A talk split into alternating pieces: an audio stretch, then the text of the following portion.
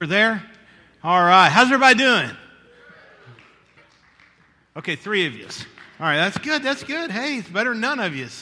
Man, isn't it great? The rain outside. Isn't that awesome? Some of you are doing a rain dance on me out there. Wish you'd stop, really. I like the sun. I like to see the sun. How many of you would like to see some sun? Really, the rain people got a lot more happier than the sun people. What is wrong with you people? We live in the Northeast. It's cloudy up here all winter. We want to see the sun, right? That's right. That's right. That's right. Well, Listen, I don't know where, you, where you're at in your life today, and I don't know what's going on in your life today, but I want to talk to you about something I struggle with each and every day. Even as a pastor here at Crossroads, I struggle with different things just like you do. Just because I have the word pastor and I'm ordained does not mean that we don't struggle with things. And one of the things is to put it in the proper perspective is just to let you know I'm just as human as you are. Isn't that good? Those of you that know me know I'm very human, right? Right, Mike? That's right. Um, so, uh, the question for you today is Are you on empty? Are you on empty? A lot of times we go through our lives, we just go through craziness in our lives, or struggles, and we wonder, man, man, we just can't, can't get seem to get it, things like that. And it's because we're on empty in our lives, whether physically or spiritually. Today, I want to kind of deal with the spiritual side of being on empty. And whether you're a believer today or a non believer today, I hope that you just listen take heed of what God's word has to say and take something from it that you can apply in your life. I asked a few people the other day, I asked them a question. I said, How do you know when you're on empty? And they looked at me real weird because, see, when our car gets on empty, what do we do? We fill it up, right? Pull out that credit card, shove in that machine or debit card, pop it back out, and we get some gas in our car, right? Now listen, here's the cool thing is when you get on empty in your car, you can't drive by the gas station and the gas get put into your car as you drive by, right? Like drive by, oh, hey, look, we just got full. Woohoo, keep on driving. You have to actually stop, physically get out of your car, go to the pump, put the card in the pump, or if you do, like some people do, I guess you go inside, you can still pay cash. I know nothing about that. So I put my card in the machine, yank it back out, pull the pump out, select what grade, put it in my car, and stand there for a few minutes. Click, and you keep bumping it. You know, you want to get as much in as you can so you don't have to stop, you know? Y'all know what I mean, right? That sign on your gas thing says, don't do that. We all do that. Then we hang it back up, we get our receipt, get back in our car, and we go. And it takes a few minutes out of our day. And some of us have to gas our car up maybe once a week. Maybe you got a battery car and you have to plug your car in like every five minutes because you can't seem to get anywhere. You'll get that later if you get a battery car. A long extension cords don't work either. Um, but you know what I mean? So you got to take a few minutes out of your day to go fill up. And it's the same way in your Christian life. You got to take a few minutes out of your day to fill your car up. And I asked the question, how do you know when you're on empty? And these are the responses I got. No compassion for others, whether you're a believer or non believer. You can look at that in two different ways compassion meaning kindness, or compassion meaning spiritually compassionate, or whatever you may be, but no compassion for others feeling frustrated with everything around you, no time to be still. When things fall apart, doing life on your own, when you're not motivated, when you have no purpose, no vision for your future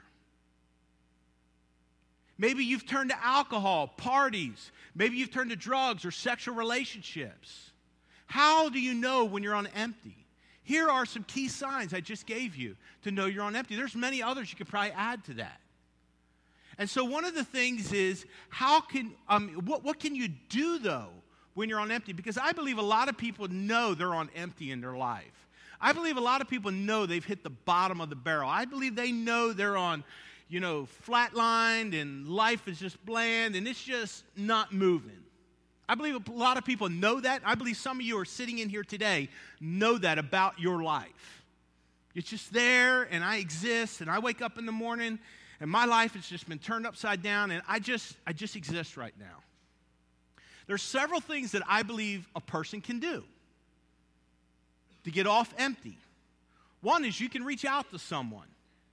Reach out to someone. Talk to someone. You can, if you've been in the military, I'm quite sure, or anything like that, you've had what's called a battle buddy.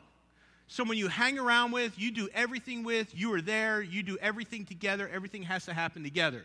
In the Christian realm, in the church realm, we call that accountability partners. And now, here's the strange thing about accountability partner is no one wants an accountability partner. Everybody wants a battle buddy in case they get in trouble, get shot at physically. But nobody wants an accountability partner in the Christian realm. You know why? Because we're scared of what people may find out about us. We don't want people to know the inner workings of how we live. So, what we do is we live lonely and empty instead of having somebody we can call on and count on. You know, one of the things I've learned in church life, being in church in my entire life, in fact, I believe when I was born, the next Sunday after my birth, I was in church. It's crazy. I didn't even get any time off. I was just born. And, uh, you know, so I've been in church my whole life. And one of the things I've watched in church, and I don't notice it here at Crossroads, but I have noticed it in churches all across the country. A lot of my friends uh, and their churches and things like that. But the Christian, Christians in the church, and this is why I believe there's a lot of non believers in the world today because non believers look at Christians and they watch them. And the non believer says, Why would I want to be a Christian? Because when I go through something in my life, everybody wants to shoot me and knock me down. Look at them. Did you know what they did? Shame, shame, shame. Everyone knows your name. Really? That's why we don't have accountability partners in church, because we don't want people to know the inner workings of our life. But I believe this I believe we can all have accountability, whether it's your husband and your wife or a good friend or different things like that. Have an accountability. Have someone you can share things with in your life that you know that they can take it to God. They can pray with you, they can pray for you when you're struggling because there's no one in here that doesn't struggle with something in their life. I don't care how young you are to how old you are. We all struggle in our Christian life. We all find it hard at times to get through. We as Christians, as believers, need to understand we leave no one behind. Why is it in military fields they leave no one behind, but in the Christian realm we leave them all behind because they just weren't good enough? Because you're on empty, man. You can't get where you're going if you're on empty. You can try, but you'll be calling roadside of service to bring you that three gallons of gas. Or you'll be walking, hoping to find gas. Another way that you can get your tank off empty is to connect into a small group. Wow, we have them at Crossroads. Connect into a small group. And you may say, but I, I, I can't because it doesn't match my schedule. Got it. Then why don't you get an accountability partner and the two of you start a Bible study together? Wherever you may be. You can do it Starbucks, you can do it pizza shop. Mm, I like that better. Um, food. Uh, you know, you, you can do it do in your car at lunchtime. Do it somewhere and connect and connect it to a small group. Start a small group. Small groups are not 20 or more. That's what I think it should be. 20 or more should be a small group. Small groups are six to eight people. That's the max you should really go. Eight people in a small group. Get with people, people you trust, people that you can that can encourage you. And are you on empty? That is the question I want you to ask yourself today. You got to be honest. You got to look down deep into your life. Is are you on empty? Are you empty? Are you dried up? Are all these things going on in your life? You know, I heard a story about a woman. She was on her way to Denver in the middle of a raging blizzard. She was lost. She could hardly see the road. She just didn't know where she was going. And all of a sudden, she came up on a snowplow. And she thought, you know, I'm just going to follow this snowplow. He's got to lead me to Denver. So she stayed close to him. At times, the snow was so bad she couldn't see him, and she stayed right on his bumper. And she, she, man, she was there. She was like, I am going to stay with this guy. He is going to make sure I get there. Finally, after a little while, the guy gets out of the, stops his truck, gets out of his truck, comes back, knocks on the window. She puts her window down, and he says, Ma'am, what are you doing? She goes, I'm trying to get to Denver, so I thought I'd follow you. He goes, Ma'am, you will never get to Denver following me. I'm plowing a parking lot. Sometimes we're on empty and we're following the wrong people to get to the gas station. We're following the wrong people. We're, we're stuck. And you know what happens after a while? You will completely run out of gas and you will run out of a drive for Jesus Christ if you're a believer. And some of you today that are non believers, you will run out of gas as a non believer and you will be frustrated in your life and you will turn to different things in your life to try to find that peace. Today, I want to talk to you about that in Proverbs 3, 5, and 6, my, my favorite passage in all the Bible. We'll go ahead and put that up there. It says, Trust in the Lord with all your heart. Trust in the Lord with all your heart, with everything you have. Do not depend on your own understanding. Now, now you got to understand this, okay? Don't depend on your own understanding. Seek His will in all you do, and He will show you which path to take. Four things today I want to talk to you about about this passage. And I'm going to go through them quickly. I won't take a lot of time today, but these are four things that have helped me in my life as I've gone through different things, as I've moved to different circumstances, different situations in my life. And listen, I'm not perfect. It's not like when I go through something, I'm just grab the Bible, open up, and say, Oh God, please help me because I'm spiritual you know what? Sometimes I go through the craziness you do and I get mad and this is stupid, this is dumb, and blah, blah, blah, blah, blah, blah, blah, blah. And then I have to go, oh, yeah, hey, hey God, how you doing? I need some help. I'm on empty. But I want to give you some things that you can maybe take and put into your life that can help you stay on track and stay full. In Proverbs 3, it says, Trust in the Lord with all your heart. So, number one, we got to do is we got to trust in the Lord with all our heart. See, we're on empty right now. You got that? You got your gas gauge? We're going to watch that gas gauge. That gas gauge will climb during the sermon today. So we got to trust in the Lord with all our heart. Now, that is great, and that is a great cliche to say. That's a great thing to read. But how do I totally trust in the Lord with all my heart? Number one, we got to rely on Him. Yeah, Keith, that's great too. But how do I really rely on God? I'm going to give it to you. I surrender all that I am and all that I have. I surrender all that I am and all that I have. If you want to truly surrender to God as a believer, truly surrender to God and trust Him, you got to surrender everything you have. Everything. Doesn't matter what it is, you got to surrender everything to Him. You must be willing to give up control and let God do what you ask Him to do. See, that's a little issue we have. In the real world we live in, we go, Oh God, please help us. But after we ask God to help us, we don't give up that control. We hold on to it. So it's like this it's like the backseat driver that we all hate that is in the back of our car that is telling us what to do after we gave them permission to drive the car. I don't know if you ever had one of them like if your wife sits in the back. My wife is a great person. Don't misunderstand me. She does not tell me how to drive at all. Honey, slow down. Honey, I think you're going too fast. Honey, I'm driving. Leave me alone. See, that's what we do to God. God says, hey, listen, listen. Wait a minute. You, you, you, you're surrendering to me, but I'm telling you, you need to do this or that. And we're going, oh, leave me alone, God. I've got this all in control Ooh, happy day. Crash. Yeah, it, that's where we're at in our lives. We got to surrender everything we have. We need to give it all up, everything in our life. And you know what? That is not a one time moment. That is not a moment, the thing that we do in our life. That is something we have to do daily.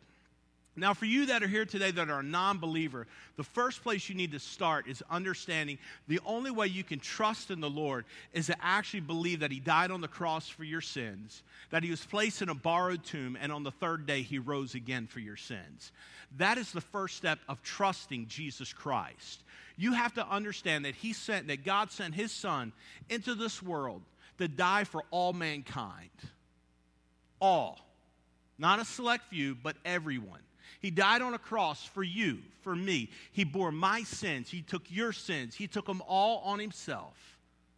He literally died.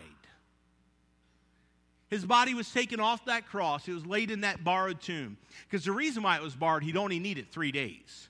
Because the scripture said he will rise again. And on that third day, he rose again from the grave.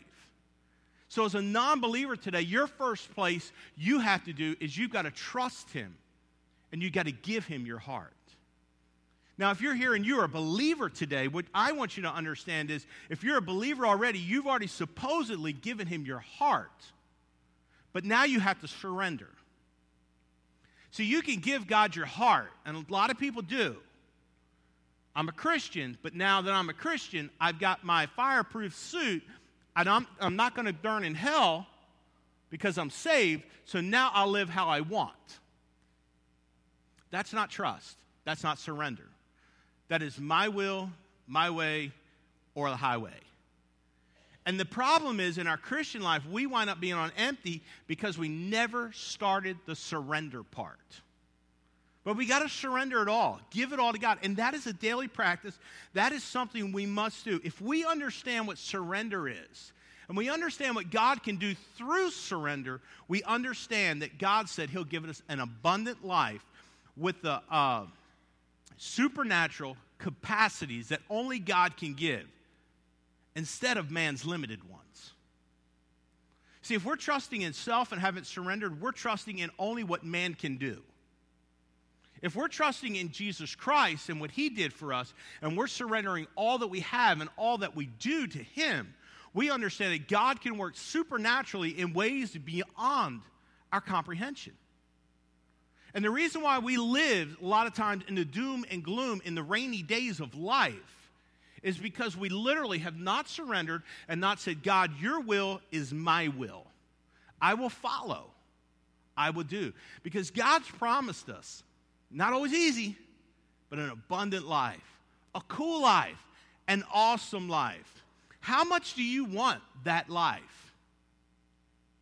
How much do you want God in your life? Because the only way you have an abundant life is to have God in your life. So, number one, trust, whether you're a believer or non believer. Remember, a non believer, you got to trust Christ and what he did for you on the cross. A believer, you got to surrender it all. Then, number two, do not depend on your own understanding. See, the gas gauge came up a little bit. So once you get the first one, you get the second one, you, you, got, you got a third of a tank. We're making some way, headway here. Do not depend on your own understanding. You know, a lot of times in life, we try to work everything out, don't we? How many y'all try to work things out? How many y'all pray and say, God, work this out, but you work it out? I got both my hands up, okay? All right, so that's what we do. Don't try to fix everything in life. Don't try to fix it. Let God work in and through our lives. A lot of times we think we know best, don't we? When things come up and we don't understand or know how to handle, what should we do? I'll tell you, one thing I'm learning to do each and every day is ask God for help. Now, my wife and I, we share everything with each other, everything we share. Uh, she is my accountability partner in life, and we, we do that. That's for us. Uh, and, and, we share a lot of things with each other. And, and you know, my wife, I, I, she's more spiritual than me, so she should probably be up here instead of me. But um, I, I would tell you, she's like, well, let's pray about it. And sometimes I just be flat out honest with you. I don't want to pray about it, humanly speaking. Now, some of you are sitting there going, oh my. Humanly speaking. But God's got a lot of times get a hold of our life and get into our life, and we have to let God work in our life. And He uses that accountability partner that we talked about in the beginning to help us when we struggle. Your battle buddy, when you get in danger, helps you survive. Your accountability partner, when you get in trouble, helps you survive helps you make it to your next destination, to the next thing in your life. So we don't need to understand everything in life. One thing uh, Peter says in 1 Peter 5 7, he says this He says, Cast all your care, or cast, which means to throw your cares, anxieties, and worries on Him. He cares about you. Cast your anxieties, your worries. I worry about a lot of things in life. I do. My wife says, Don't worry about it. Don't worry about it. Stop worrying. But I get that from uh, the parents God gave me. uh, we'll leave it at that. Um, and, uh, you know, so those things in life, I, I guess I inherited in my genes. I worry about a lot of things. I do. I fret. I, you know, how's this going to work out? And I worry. But you know what the Bible says? Listen, Keith, Keith, stop. Let your anxiety come down. Let your worries come down because you're going to give them to me. Because remember, you're trusting me. You're trusting me. So, in order for you to trust me, you're not going to depend on your own thoughts because your own thoughts are what's worrying you and what's harboring you and what's holding you back. So stop. And then after you do that and you understand it's not about what you think, it's about what God thinks, you go to number three seek His will in all you do. Seek His will in all you do. You can't seek His will unless you trust Him. You can't. Surrendering all you have and not trying to understand everything, his plan becomes your plan. God's plan for you is to prosper you. It's not to harm you. It's not to hurt you. It's not to hold you back in life, but it's to prosper you. It's to give you a direction. It's to keep you from harm. Now, I know a lot of you sit here and say, well, Keith, you don't understand. The reason why the things are the way they are is because of this world. You know, this world is worse than it's ever been before. Hmm. I don't agree with that. This world is getting worse. No, I don't agree with that. I just agree that we see it more because we have TV. It's publicized more. Because, see, some of you would go, yeah, but when I was younger, we didn't see all the things we see. You're right, because some of you were probably born before they had that TV, cable, satellite. Do you know what God did in the Bible? Go back to Sodom and Gomorrah. Why did God destroy Sodom and Gomorrah? Because of their wickedness. Because they were wicked people. Now, I'll just be honest with you. I haven't seen any fire come down from heaven lately to destroy a city. God destroyed Sodom and Gomorrah because they're wicked. Lot said, but God, God, just hang on a second, God. Wait a minute. Let me find some people. God says, all right, I'll give you some time. So God gave him time. Finally, Lot goes back. Please, God, just 10 people. 10 people. If I find 10, will you save the city? God said, okay, you find 10, I'll save it. Lot couldn't even find 10. And finally, God said, Lot, you get your family and you get out, or I'm going to destroy it. Lot said, All right, come on, guys, let's go. God said, Remember, Lot, don't look back, or I'll turn you into a pillar of salt. The, the city was so wicked and so evil. Lot and his family headed out of that city. Lot's wife wanted to look back for just one more look, and she was a pillar of salt. And they went on. God destroyed the earth because of, with a flood, because of the wickedness in the earth. Let's even go even further back to Genesis. God created the heavens and the earth, all that is there in them, all the animals. He created man, put man in a perfect garden. Perfect. It's a perfect place. It's cool. Adam's a little lonely. God, can I get an accountability partner, please? God gives him Eve. Adam goes to sleep. God takes a rib from him. He makes woman out of man. Adam and Eve are in a perfect place. And God says, just one thing don't touch that tree over there. Don't touch it. You're perfect. Just listen to me. Don't touch it. And Eve listened to the serpent. The first family the world got corrupt with. Eve took the fruit, and Adam's standing right there, and he ate it with her. And God said, Man, now you're cursed. Woman, when you go into childbearing years, you're going to suffer in great, great agony. Man, you'll work by the sweat of your brow through the thorns, the thistles, the weeds of the land. You are going to suffer because of what you did. They had two children. So finally, we find out all the way back in the beginning, evil happened. They disobeyed God. They messed the world up, okay? Adam and Eve, by one man's sin, sin entered into the world, so death passed upon all men, for all have sinned. Adam and Eve, Adam and Eve have two kids. One kills the other one. The first murder does not happen in the 19th or the 20th century, folks. The first murder happened at the beginning of time. Don't tell me the world is just so bad all the time. I know it's bad.